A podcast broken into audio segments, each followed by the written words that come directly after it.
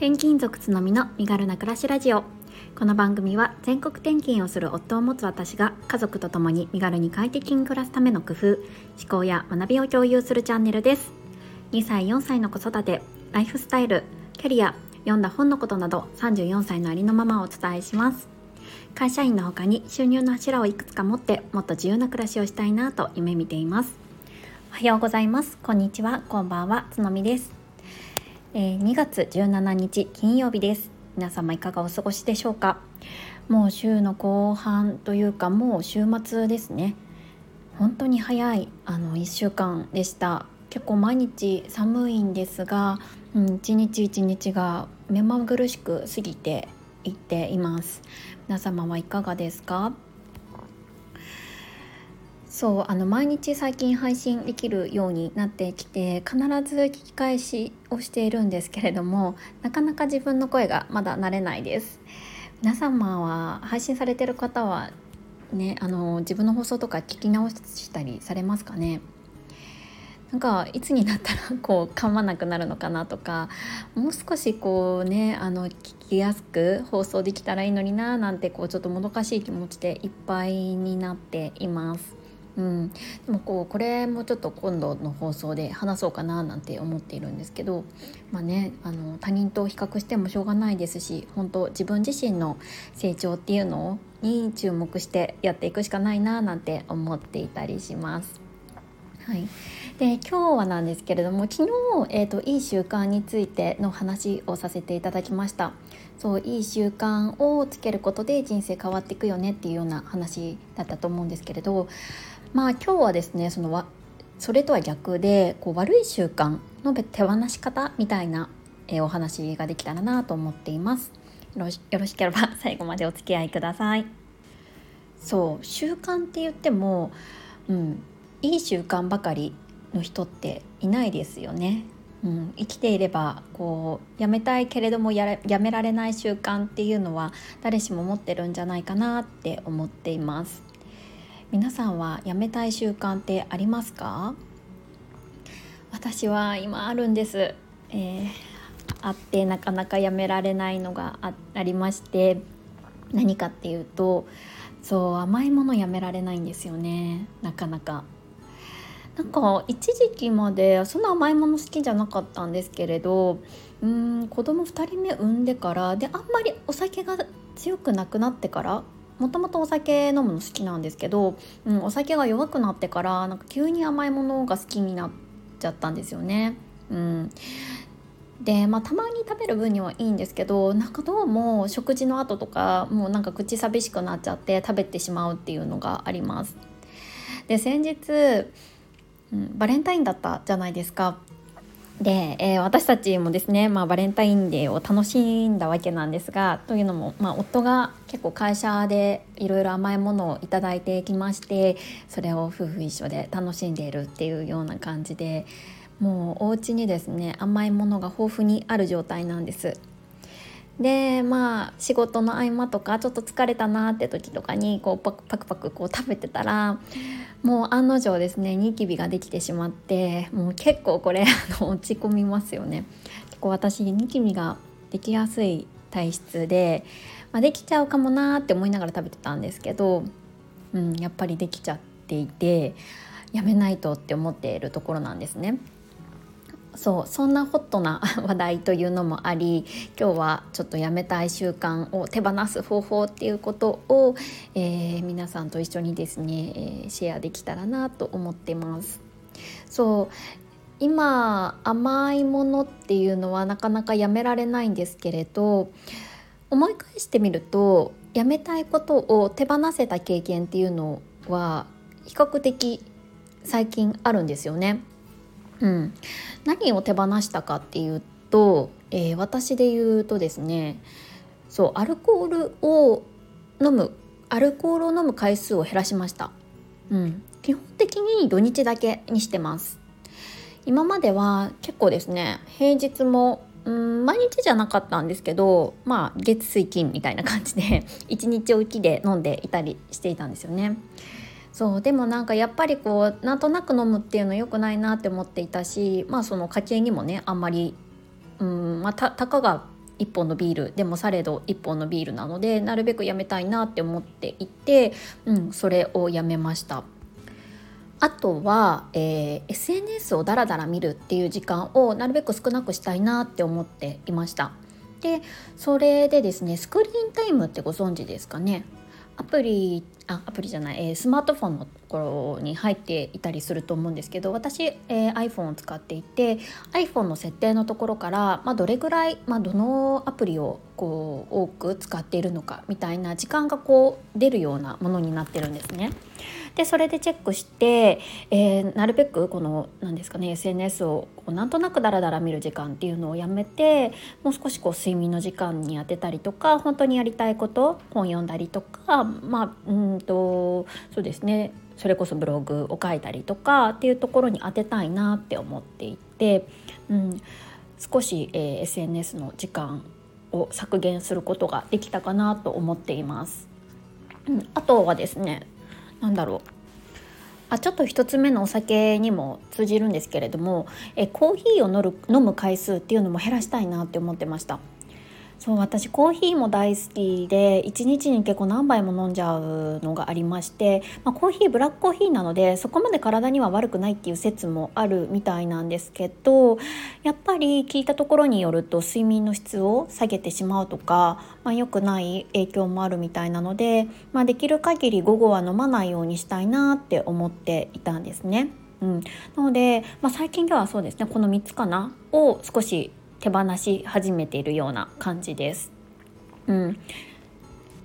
でやっぱり昨日もお話ししたんですけれど、えー、習慣にはこう報酬系が働いてるからこそそれが習慣になっていると思うんですよね。でこの報酬系が悪い方に働いてしまうと悪い習慣がどんどんどんどんできてしまうっていうことになると思うんです。で特に、まあ、お酒であったりとかコーヒーとかっていう、まあ、嗜好品いわゆる嗜好品って呼ばれるものは、まあ、中毒性も高いので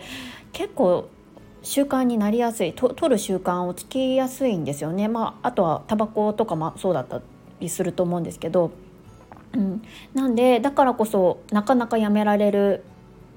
人がいないっていうのはそういうことなんですよね。うんでここから、まあ、実際に私がどういうふうにして、まあ、手放せていけたかっていうのをちょっと振り返ってみ、えー、たのでそこをですね、えー、お伝えしていきたいなって思ってます。で、まあ、どういったとこどういったことを取り入れたかっていうこう考えてみると大きく分けて3つあるかなって思いました。えー、まず1つ目が、えー、手にするハードルを高くする、まあ、いわゆるこう物理的な距離を取るっていうことをやりました。で2つ目が、えー、トリガーって言われる、まあ、行動の引き金になることっていうのを取り除いたかなと思います。で3つ目が代替品を取り入れるっていうことですね。ちょっと一つずつご紹介していきたいなって思うんですけれども1つ目のその物理的な距離を取るっていうのはもう本当にその名の通りで、えー、なるべく手に取る回数を少なくするようにするっていうことですね。例えばお酒であっれば、えー、我が家はですね、えー、ストック買いというのをしていないんですね。もうその都度その都度、えー、買うようにしています。でこれが以前はですね結構ケース買いとかしていたんです。でやっぱりケース買いをすると手に取りやすくなって、まあ、いわいわゆるもうハードルがすっごい低くなっちゃうんですよねお酒を飲むハードルが。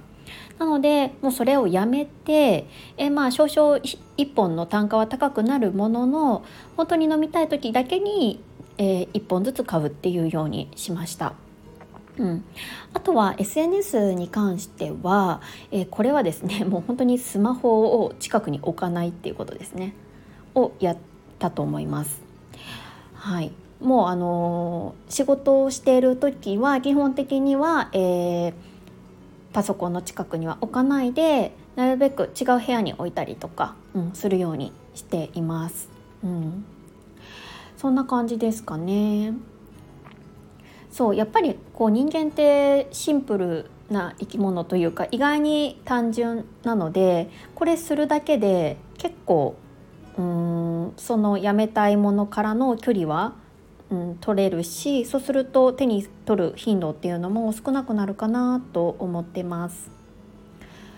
はい、で2つ目のトリガーを取り除くその行動の引き金になること何かなと考えてそれを、えー、取り除くようにしました。で、えー、っと私であると SNS の場合分かりやすくって結構通知なんですよね。うんえー、SNS 自体の通知もそうですしあとは LINE とかそういったものそれが気になって LINE を開いてそのまま SNS に行っちゃったりとか、はい、あのこう徘徊しちゃうんですよね。それを、え、やめましたもう完全に通知オフにしてます。うん、でやっぱり、えー、何だったかな「スマホ脳」っていう結構大ベストセラーになった本とかにも書かれているんですけれどやっぱりこのスマートフォンってもう本当にこうこのねシリコンバレーのめちゃくちゃ頭のいい人たちがいかにして手に取るかを考えて考えて考え出されて作られたものなのでもうどうしても抗えないんですよね手に取ることが抗えないっていうのがあるそうなんですね。そうだからやっぱり私たちの意志力で手に取るのをやめようって思っても絶対それは難しいのでもう本当に世界の頭のいい人たちが考え出して作り出されたものなのでもうそこに立ち向かうことはやめました。なのでもうそうですね。もう物理的な距離を取るっていうのももちろんだしあとはその通知っ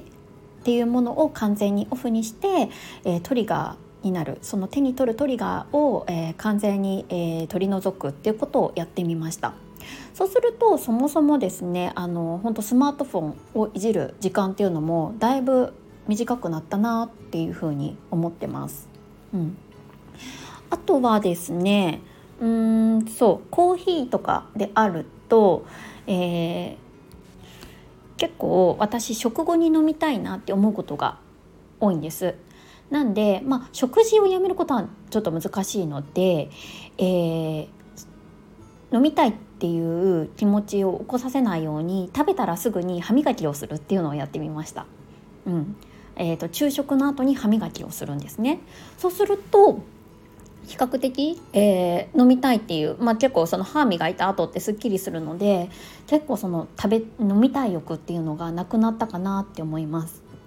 うん、なのでこの行動の引きがねそのやめたい行動の引き金になってるものって何だろうって考えてそこから逆算してやると結構いいいいかなっていうふうに思いました。で3つ目が代替品を取り入れるっていうものですね。うん、これはまさにお酒とかコーヒーが当たるえーと、にあたるんですけれども例えばお酒とかであれば私はですねどうしてもなんか飲みたいなっていう時は炭酸水を飲むようにしています。うん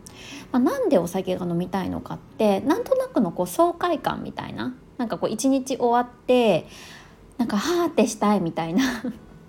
気持ちがあったのでなんかこううん変わってそれにとって変えられそうなもの何かなって考えた時に、うん、意外に炭酸水いいんじゃないかなって思って炭酸水を取り入れました。うん、そうすると割とですねあのなんか満たされてもう本当に平日は飲まなくても全然いいかなっていう感じになってます。うん、なんかこうねあのあえて飲まないみたいな人をこうソバーキュリアスとかって最近言われたりすると思うんですけど、うん、なんかちょっとそれに近づいていってるんじゃないかななんて思ったりして、うん、ちょっと嬉しくなったりしています。まあまあまあとはいえ土日は絶対飲むんでまあソバーキュリアスではないんですけどね。であとは、まあ、コーヒーとかだと、まあ、コーヒーの代わりに、えー、ちょっと美味しいハーブティーを飲むとか、うん、そんな風にまあコーヒーじゃなくてもこれもでも美味しいみたいなものっていうのを取り入れて、うん、ななんとなくこう手放しができてるかなって思いました。そうこんなところですかね。ちょっとまとめると私がやった、えー、やめたい習慣を手放す方法っていうのは3つあって1つ目が、えー、物理的な距離を取る2つ目が、えー、トリガーを取り除くで3つ目が代替品を手にあと取り入れるってことですね。まあ、こういった内容結構いろんな本とかねあの配信発信とかでも目にすること多いと思うんですけれども、うん、やっぱりこう実際にやってみてあこれでやめられるなっていうのが実感できたのでそうあとは甘いものをいかにしてやめるかっていうことが、うん、あの目下のちょっとそうですね課題かなって思ってます。そうまあまずはでも、うん、バレンタインデーでいただいたお菓子はね楽しんでいただいて楽しみながら食べてそこからちょっとこの今言った3つを取り入れながらですねゆっくりとやめていけたらいいなって思ってます。まあでもねこう甘いものとかやっぱりこうコーヒーとかお酒とかも全部そういう嗜好品って呼ばれるものって、まあ、全部が全部悪ってわけじゃないと思うので、まあ、人生をね豊かにしてくれるものの一つだと思ってるので、まあ、うまく付き合いながら体に、まあ、悪くならない程度にあの自分が許容できる範囲で取り入れて楽しんでいけたらいいななんて思ってます。はいでここからはですねコメント返しをさせていただきたいと思います。えーと、コメントいただいた方ありがとうございます、えー、もしかしたらちょっとコメントいただいてるのに、えー、私読み飛ばしてしまっていたりすることもあるかもしれないんですがその時は是非あの教えていただけると嬉しいです。はい、えー、前回の放送ですね。あ前々回か。第14回人間関係夫婦の会話で、えー、意識している2つの軸にコメントをいただきました、えー、こいちゃんさんです。えー、つのみさんおはようございます。そしてお誕生日おめでとうございます。夫婦の形は様々ですが丁寧にコミュニケーションを取ることはやっぱり大切ですね。お話を聞いていて私も子育てから学んだことを夫婦関係に生かしていることもあるかもと思いました。気づきをありがとうございます。はい、こいちゃんさんありがとうございます。そう、この日はですね、そうお誕生日ということで、えっ、ー、と皆様にちょっとお伝えをさせていただいて、えー、お祝いの言葉ありがとうございます。そう私たち夫婦がですねたまに、えー、夫婦の時間をとってしっかり話してるよみたいなことをここの放送で、えー、お伝えをさせていただいてそれに対して丁寧にコミュニケーションを取ることって大切ですよねっていうお返事をいただいていました。そうなんですよねやっぱりこう1対1のこう人間関係になってくると思うので、うん、丁寧さっていうのはやっぱりいつも意識していきたいなと思ってます。やっぱりこう何年もこうね連れ添っていくと、うん、どうしても丁寧ばかりではいられない瞬間っていうのもあるかもしれないんですけれども、まあ、どこか心に留めて、うん、あのおざなりにしないような、うん、夫婦関係っていうのを意識していきたいなって思ってます。はいえー、続いててんてんさんです。つのみさん一日遅くなりましたがお誕生日おめでとうございます夫婦関係も子育てもコミュニケーションが大切ですよね改めてて気づかされました。そしてコメント返し嬉しかったです。ありがとうございます。はいこちらこそありがとうございます。そう本当にねえっ、ー、と子育ても夫婦関係もね同じ人間関係のコミュニケーションっていうことでとても大切ですよね。うん、そうそしてあとてんてんさんのねあの放送にもですねお邪魔をさせていただいてえコメントをさせていただきました。ね本当にあの素敵な声でで本当にお話が皆さん上手なんですよね。うん、なんか本当に素晴らしいなって思いましたし私も頑張ろうとあの勇気づけられました。コメントいただきましてありがとうございます。はい、えー、今日はこんなところでしょうか、えー、本日も最後まで聞いてくださり本当にありがとうございます、えー、皆様も素敵な一日そして週末をお過ごしください。それではまた明日。